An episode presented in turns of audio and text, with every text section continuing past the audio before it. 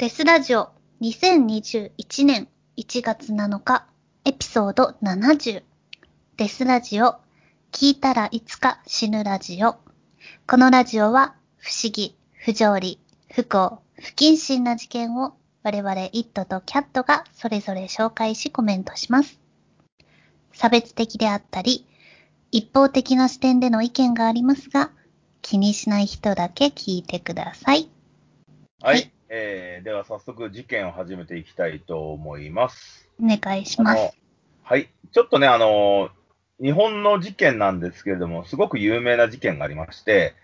なんかね、ちょっとYouTube で怪談のネタとかにもされてたんで、興味深いなと思って、今回ちょっと掘り返してみたいと思います。この事件は、練馬一家5人殺人事件という事件ですが、キャットさんは知らないです。はい。じゃあ、概要を話していきましょう。練馬一家5人殺人事件。これはですね、1983年、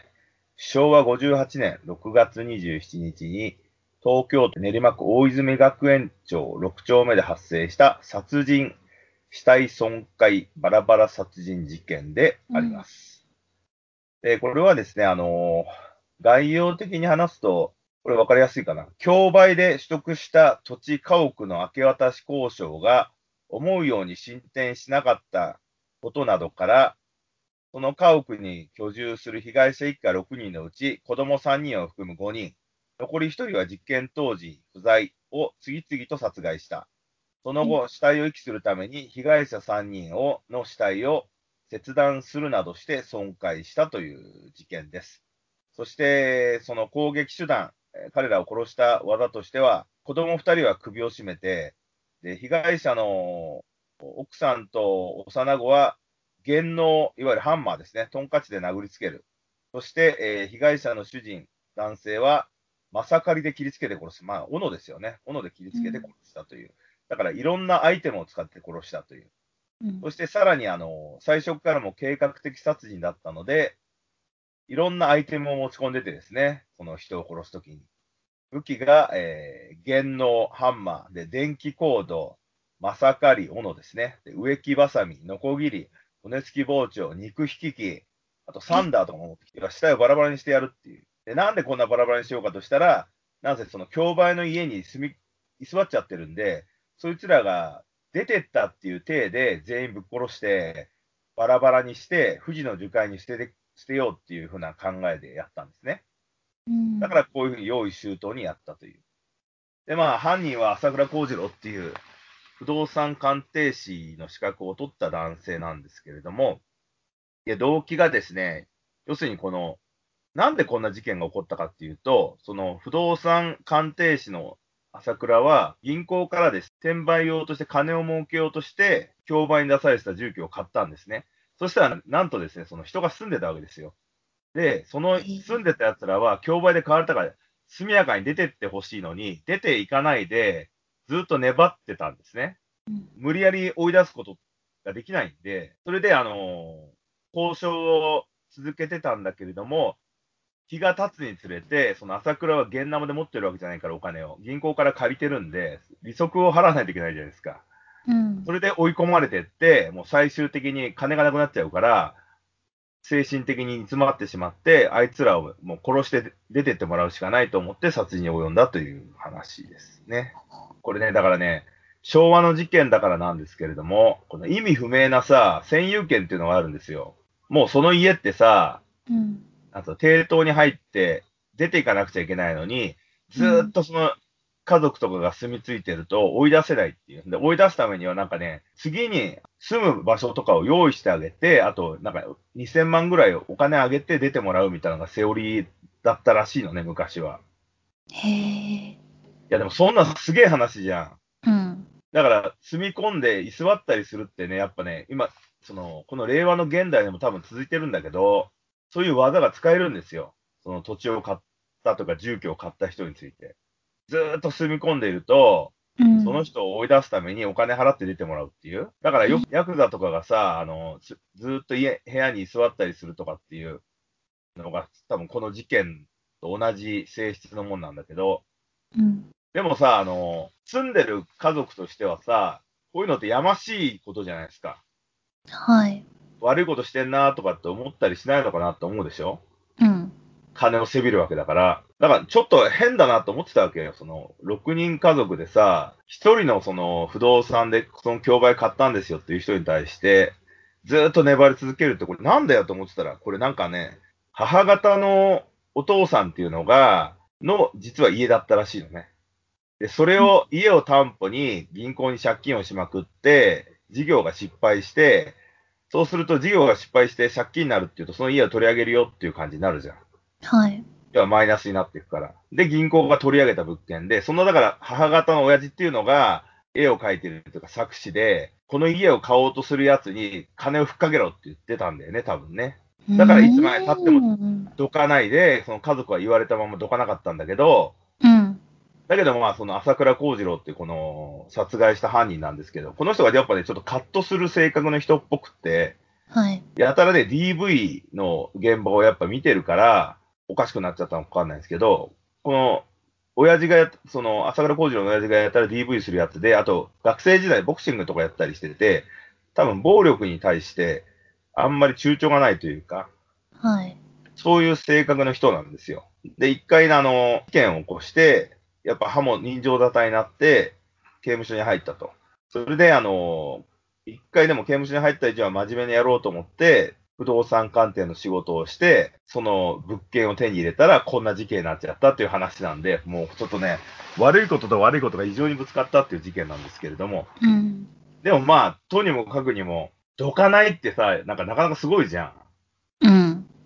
で、この朝倉は何回もその家に行って、もう出てってもらえませんかとかって言ったりしてんだけど、それは多分その母方の親父が粘れって言ってるから、無視したり、まあいつか出てきますよみたいな、こう、変な対応してたんだって。で、その父方の、親父方の方は別にちゃんとした、そんな風に考えてない両親だったらしいんだけど、母方の両親の多分圧が強かったんだろうね、みんな子供たちも多分その朝倉とかが来てんのを無視して逃げたり追い払ってたから、だから朝倉がどんどん怒りが溜まってって、何回も行っても全然、言うこと聞かないから、しかもお金が毎月100万ぐらい払わなきゃいけないらしくて、はい。それに対してどんどんこうストレスが溜まってってね。なるほど。怒りになってくるっていう。そしてもう、やるしかないっていう感じになった時にですね。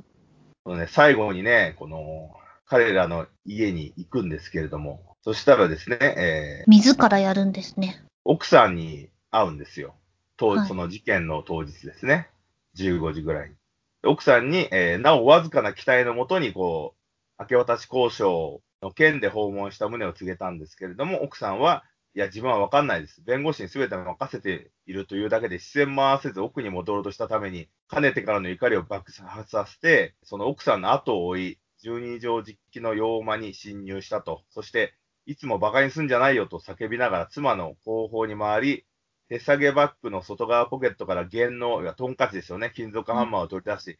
もう話し合う余地はないんだなと叫びつつ、弦のを頭部に一回振り下ろす。妻が一旦倒れつつも悲鳴を上げて逃げようとしたため、朝倉は男性のその妻を台所まで追いかけて襟首をつかみ前向きにさせると頭部顔面をめがけてさらに数回にわたり、元能の絵が折れるほど、こんな絵が折れるほど強打、ちょっとイメージできないんですけどね、うん、折れるぐらい強打したことで、その奥さんはその場で脳挫傷に伴う失血死に至らせ殺害。要はもう、いわゆるホラー映画でいうところの顔面がぐちゃぐちゃになって殺されたってことですね。うん、で、さらに母親の後を台所まで追い忍び、泣き叫んでいた1歳の次男を見るや否や、泣き声が外に漏れると恐れて殺害を決意し、予備のもう1本の弦の、2本持ってたんだね。うん、それで、次男を前方から頭部を1回強打し、次男をその場でくも膜下出血を伴う脳挫傷により死亡させて殺害したと。ハンマーでぶったたいたということですね。そしてさらについで居間に引き返すと、8畳の応接間に通じるドア付近で、小学校1年生の三女が放心状態となり、青ざめ、当然ですよね、こんなの。はい。両手を震わせながら立ちすくんでいる姿に気づいたと。A は三女の姿に一旦は哀れみの情を覚えつつも、当然殺害するしかないと気を取り直し、その前方から再度弦ので頭頂部を強打すると、仰向けに倒れて痙攣した三女の傍らにひざまずき、両手で首を強く締め付けたことで、三女を頸部圧迫により窒息死させて殺害したと。悪魔の生贄でハンマーぶったたくシーンを思い浮かべていただくと、多分そんな感じだと思います。そして、以上のように3人を殺害した A は、すぐに死体を1階の風呂場に運び込み、解体証拠隠滅のため周囲の血液を拭き取ったと。その上で、妻、次男の死体からそれぞれ着衣を切り、剥いだりして、3人の死体を浴槽に入れ、切り取った着衣を洗濯して2階に隠し、なお残った血液を拭き取るなどして、次に帰宅する家族を待ち受けていたところ、16時ごろ、1時間後ですね、小学3年生の次女が帰宅してきたため、三女を襲ったのと同じ応接間に通じるドア付近で話しかけ、この家が今どうなってるか知ってるかと問い詰めた。長女は遠足に行っており、今日は帰宅しないということを確かめた後、前方から両手でその頸部を強く締め付け、ぐったりとなった次女を床に転がすと、今にあった電気掃除機のコードを頸部に巻きつけて強く締め上げた上に、コードを2回巻きにして重ねて強く締め上げたことで、次女をその場で急性窒息死させ殺害したと。はい、3人と同様に次女の死体も浴槽に入れ、その着衣も洗濯して、2階に隠した朝倉は男性殺害の準備に取り掛かり、本丸ですね。駐車させておいた自動車からマサカリ1本及び手袋、タオルなどの入ったビニールの製バッグを運び入れ、今の長椅子に座るとマサカリをタオルで包み隠し、背中のあたりに置いて被害者男性を待ち受けた。この心情もすごいですけどね。で、その日の9時半頃になって被害者男性が帰宅するからずっと待ってたんですよね。で、彼は、マサカリをトレーニングウェアの下に隠して迎え入れ、明け渡し交渉の件で来た旨を告げて、今の長椅子に向かい合って座ったと。で、朝倉は男性に応接まで約30分間にわたり、立ち退かないことへの怒りをぶつけ続けたが、男性が周囲を怪しむ気配だったことを見て取ると、激高してね、俺の方は事態が逼迫してんだよって怒って、言い放ちざまに立ち上がり、男性の水落ちを一回殴りつけた、ボクサーですからね、ボディーブローを一発入れたと。で、男性がうめいて腹を抱え前のめりになると、朝倉はトレーニングウェアの下から取り出したマサカリで、男性の左頸部をめがけて力いっぱい切りつけ、倒れ込んだ男性の頭部に重ねて一撃を加えた上、さらに起き上がろうとした男性の左頸部を切りつけたことで、男性をその場で頸部損傷に基づく失血死に至らせ殺害した。斧で左首をぶん殴って倒れたところを後頭部をもう一回ぶん殴って、もう一回左頸部を叩くという3発で殺したということです。はい、こうして一家5人を殺害した A は、朝倉は男性の死体を広場に引きずり入れ、着衣を切り剥いだ上で浴槽に隠した一方で着衣を洗濯して2階に隠すと、絨毯を水洗いし、床に飛散した血液を拭き取るなどして、殺害の痕跡を隠滅したが、その頃はすでに22時頃になっていたため、死体の解体を今から行うと、発生する物音が近隣に怪しまれると恐れたため、死体の解体を無予兆に行うことに決めたと。で、今の長い椅子に腰掛け、冷蔵庫内にあった缶詰を食べたり、死体解体の手順を考えたりしながら朝を待って、そして、朝4時半頃から、車からですね、電動肉引き器と、骨付き包丁2本、植木ばさみ1丁、ノコギリ1丁、その他カッターナイフ、ディスクサンダー、電気バリカン、渋滞用ビニール袋、ナップサック、セオリック、登山靴など、要は体をすべてバラバラにして、樹海に行くためですね。その準備を整えて、人体をバラバラにしようとしたんですが、異常に時間がかかったんでですね、被害者男性の妻の母親が電話でですね、近隣住民に男性宅に電話が通じないので家の様子を見てきてほしいって依頼したので、それを受けた近隣住民が勝手口から家の様子を覗き込んだところ、一家宅に朝倉がいるのを目撃したが、9時頃に近隣住民に対応してもらう。この家の人たちはもう昨日引っ越したよっていうか、嘘ついて。でも明らかに、近隣の人だからおかしいだろうということで、警察に通報して御用になったっていうお話です。はい。だから唯一、長女だけがね、林間学校に行ってて助かったという。その他5人が1日でね、もう全員殺されちゃったんですよ。はぁ、すごいですね。すごい事件でしょ？これを聞いて、でも妻の母方の両親？はい。どう思ったんでしょうね。これね、あんまり出てないんだけど、でもね、確実にね、妻の母方の両親っていうか、妻の母方のお父さんが問題なんだよね。うん、これを支持してたから。だから、うん、後のエピソードになると、長女、生き延びた長女がいるじゃない、林間学校行ってて。はい。最後に生き残ったラストワンスタンディングの彼女は、父方の両親の方に行ったんだよね、養子になったっていう。母方のさ、その、原因になったやつのとこなんかいけないじゃん。うん、明らかにだって、その、グレーがかってる人だから、不良っぽい感じの人なんで、うん、だからまあ、そいつらは結構、その、落ち込んだりはしたんじゃない？ねえ。自分たちの指示でね。そうだよ。こんなことになって。うん、でもね、これって裁判は当然死刑なんですけど、はい。死刑なんだけど、いわゆるさ、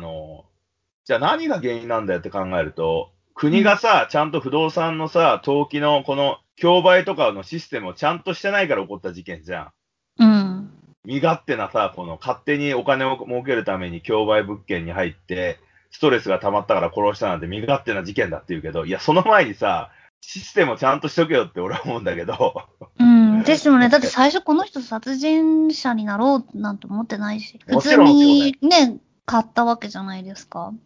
そうね、買ってここに住もうと言ってこじれて怒りが増してったわけだからですね。で毎月100万とかかかってたらそうで国は何も助けてくれないんですよね。そういう時にこういう状況だけどって弁護士とかに言っても進まなかったって。一応弁護士に言ったらこの案件は難しいよとかって言われたっていうのがね、まあ履歴に残ってるんですよ。いわゆる不動産慣れしてる人は優良物件と不良物件で分かってるから、はい、今の日本の国の制度の中の不動産取引のシステムが分かってる人は、こんな不良物件に手出さねえよっていう。だからずっと浮いてたんだって。だけど、入ったばっかで俺の技術だったらいけんじゃねえかと思ってやってしまったそのミスなんだけど、でもそのミスとかっていうよりもそもそもそんな風に不良物件とか有料物件とかっていうシステムなくせよって話だけど、本当ですよね。そうみんなね、こう均一化しろよって思うんだけど、でも不動産ってさ、言ってみるとなんかそういうことなんだよね。いわゆるちゃんとした不動産やれる人もいればヤクザがやるような物件とかもあるんですよ。なんつうの、やっぱ営業力とかさ、そういう、どれだけ相手からお金を取れるかっていうビジネスだから、なんか不良っぽい人ほど不動産やってたりするんだよね。俺がその知ってる中で、コンサル不動産っていうので、格好がちょっとこう、怪しい人は、やっぱりこう、なんつうの、正しいというか、普通のサラリーマンじゃねえなとか思うからね。やっぱりちょっとね、そっちのグレーなゾーンに半分入ってる、もしくは全身入ってるような人たちだから、だから多分ちょっと、その部分のね、システム構造が良くないんだろうなって思うわけですよ。そうですね。こんなね、5人も殺すやつですよ。そうそういないけどさ、なんか。だけど、それぐらい怒りはすごかったですね、この人ね。まあ、だからさ、その、母方の父親がコントロールしてたんですよ。そういうふうに、こういうふうに言ってきたらこういうふうに言えばいいとか。で、何千万取るまで、出なくていいよとか、そういうさ、悪いやつだったんだよね、きっと。そうね。でも子供たちは何にも悪くないですよね。もちろん、もちろん悪くない。本当に、まあ、妻が洗脳されて、そうなんだって。まあ、洗脳っていうか、単に指示を受けただけだけどね。もともとその、母方の親父の家だからね。うん。そいつが、もう何千万出すまではずっと粘ってろとかってさ、なんかその、よくわかんねえ、田舎野郎の考え方なのかわかんないけど、そういう風に、てめえはさ、済まないでね、いや、シャーシャーとやってたわけですよ。いやー、でもすごい事件に発展しちゃったわけだ。殺人を犯したやつは短絡的な金に目を奪われとか言ってるけど、いや、金に目を奪われてんのって被害者側のやつじゃんって話なんだけど。そうですよね。そう思う。金に飢えてるのはさ、どっちもどっちなんだからよって話なんだけど、まあ殺したからね。そうですね。しょうがないんですけれども。はい、お互いの立場に立って、どういうふうに思ってるかって、見れなかったんかな。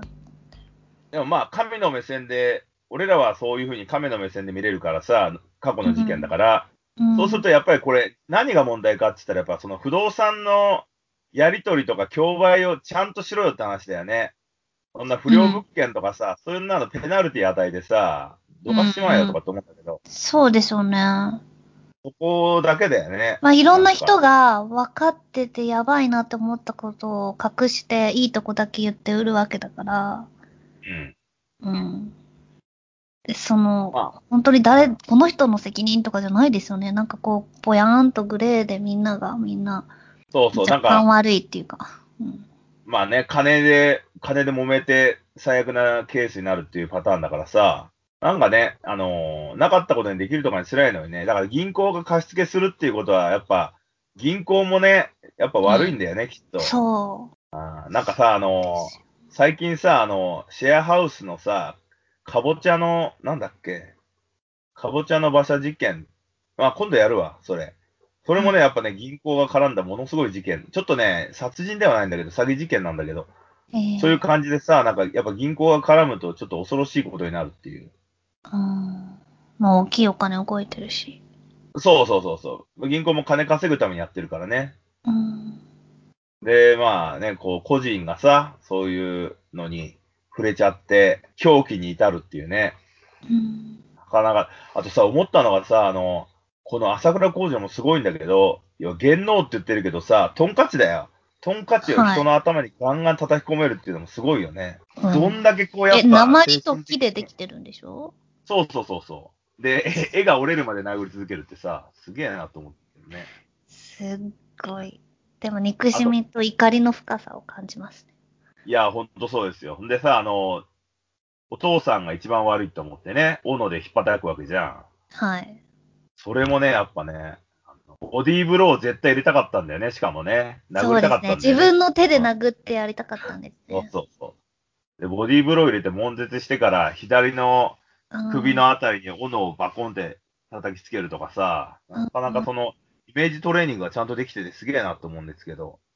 そうですね。あ、ちなみにね、長女は修学旅行から帰ってきた時に、うん、親類宅に突然送られて家族はみんな交通事故で死んだっていう風に伝えられたみたいですね。ああ、まあ小学生ですよね。まあ、そうですね。だってねえ。両親、妹、弟が全員凶悪な男に殺されてバラバラにされてしまったとか言ったら、一個前のエピソードね、FBI の女性じゃないけど、知りたくなるでしょ。そうですよね。ちょっとセンシティブな話なんで。ヘビーすぎるでしょ。でも、後に知ることになるんですかね、今、大人。そうですね。まあ、そうですね。後に、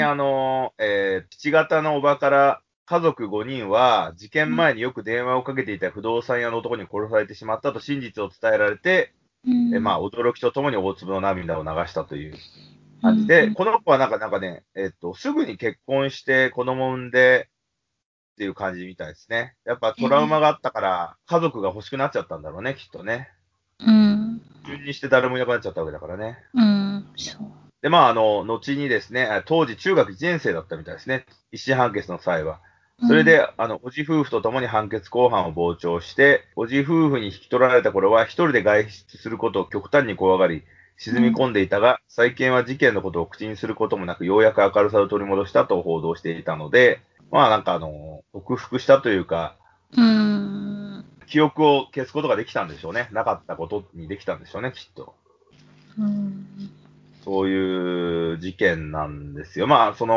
結局死刑にはなるんだけど、この事件はね、やっぱ衝動殺人じゃなくてさ、そういういろんなものが絡んで起こってしまった事件だから、なんかね、ちょっと苦いものが残るというか、うん、殺人鬼が一方的に 100% 悪いとは。ですよね。だけのじゃない、うんうん。なんかね、誰かね。システムとか。うん、で、まあ、このね、建物がですね、後に一家5人も死んでるわけですから、競売にやっぱかけられるんですよ。はい。それで、そこに住んだ人が、なんかちょっと心霊的な体験をするっていうエピソードを聞いたんで。でも、これさ、別に幽霊とか出る余地ないよね。ないですね。うん。恨み、つらみとかね、なんか無理やり、なんだろう。そう。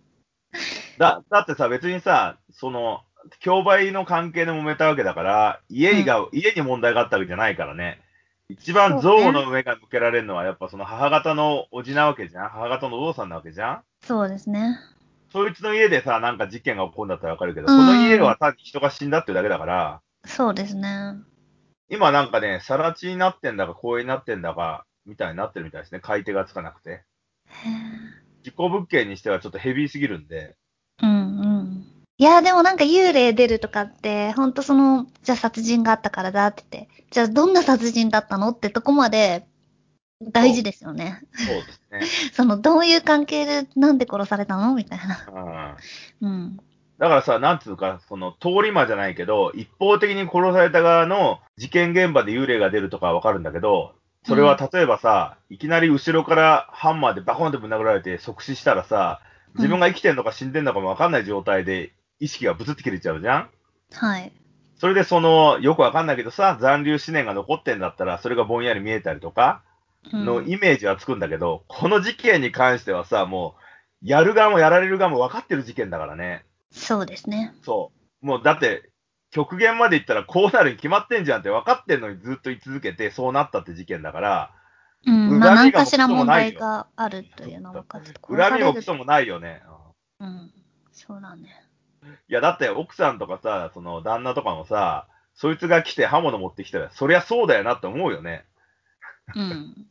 だって自分たちが金を引っ張ろうとしてんだからさ、うん、相手のこと考えてないんだから、相手がさもう払ってくんねえんだったらぶっ殺せこの野郎って言ってきたら、いやまあ、うん、そりゃそうだよなって思う話だからね。そうですね。うん。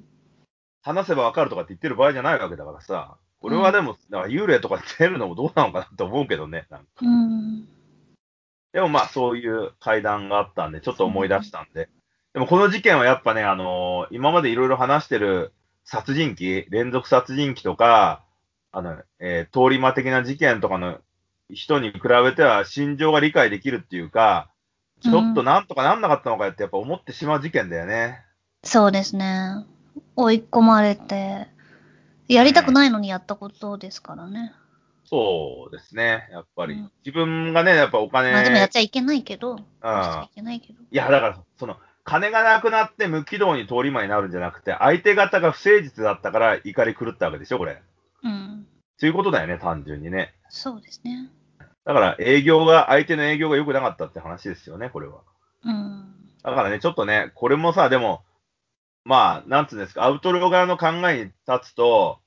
そうしちゃうんだから、だってさ、法律が緩いんだから、この手を使えるぜって思ってやっちゃうんだから、うん、しょうがない部分もあるけどさ、でも、ね、やっぱね、こう、双方の自分がさ、自分がどっちだったらって言って、両方の立場で考えると、あそこでしょう。うん、追い込まれたらもうやるしかねえって思う部分もね、なきにしもあらずだよなって思っちゃってさ、なんか。なんともいい事件だよね。そうですね。いや、嫌ですね。嫌な事件ですね。そうなんだ。全体的に。全体的にこう悲劇的というかね。もう多分そうなるだろう。うん、破滅に向かって進む物語だからね。うん。でも子供がいるからやってこないだろうって思ったのか、なんか子供に危害があるから、もう出よっかって普通はなりますよね。でもやっぱり。それとも子供を出しにしてたのか。まあ、子供かわいそうすぎる。通例だからなんじゃない？多分3000万ぐらい、2000万ぐらいもらって出るのが、住居を占有してた人たちのセオリーだからっていう甘えがあったんだよね、きっとね。うん、あそんなこと許してくれないやつに当たっちゃったっていうね、そういう。そうね。だからさ、そういうふうにさ、占有したいやつがいるんだったら、てめえが占有しろよっていうね、身内とかを済まさせんじゃねえよっていう、身内とかなんてわけわかんねえ前を殺されんだから。うんうん、本当でしょうね。まったくね。そういうふうにちょっと考えちゃった事件でしたね。まあでも、はい、まあ父親なのか。母方の父親ね。うん。まあちょっと反省したんじゃないですか。さすがにそう。どうなんだろうね。そういう人たちって反省しなさそうだけどね。するのかな。やだ。どこに好きな人がいるかわかんない。まあでも確実に踏んだり蹴ったりだよね。うん最悪ですよね。そうですね。はい。そんな事件です。はい。はい。それではアップデートの情報はツイッター、インスタで発信しているので、ハッシュタグデスラジオで検索してみてください。それではまた。はい、それではまた。